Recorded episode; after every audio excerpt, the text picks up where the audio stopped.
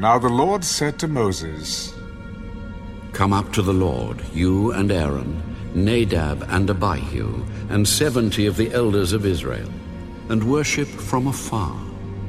And Moses alone shall come near the Lord, but they shall not come near, nor shall the people go up with him. So Moses came and told the people all the words of the Lord and all the judgments. And all the people answered with one voice, All the words which the Lord has said, we will do. And Moses wrote all the words of the law. And he rose early in the morning and built an altar at the foot of the mountain, and twelve pillars, according to the twelve tribes of Israel.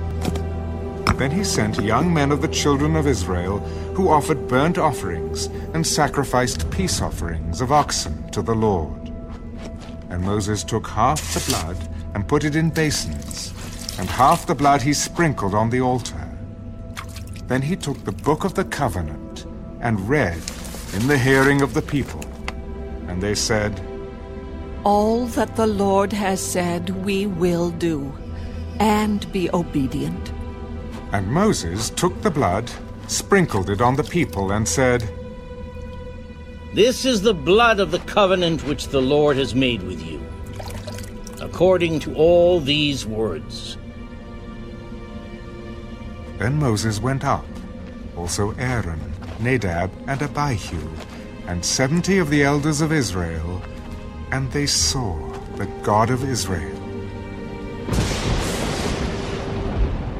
And there was under his feet, as it were, a paved work of sapphire stone, and it was like the very heavens in its clarity. But on the nobles of the children of Israel he did not lay his hand. So they saw God, and they ate and drank.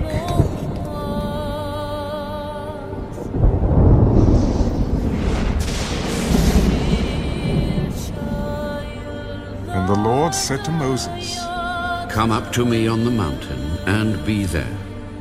And I will give you tablets of stone, and the law and commandments which I have written, that you may teach them. So Moses arose with his assistant Joshua. And Moses went up to the mountain of God, and he said to the elders, Wait here for us until we come back to you. Indeed, Aaron and Hur are with you. If any man has a difficulty, let him go to them. Then Moses went up into the mountain, and a cloud covered the mountain. Now the glory of the Lord rested on Mount Sinai, and the cloud covered it six days. And on the seventh day he called to Moses out of the midst of the cloud. The sight of the glory of the Lord was like a consuming fire on the top of the mountain in the eyes of the children of Israel. So Moses went into the midst of the cloud and went up into the mountain. And Moses was on the mountain forty days and forty nights.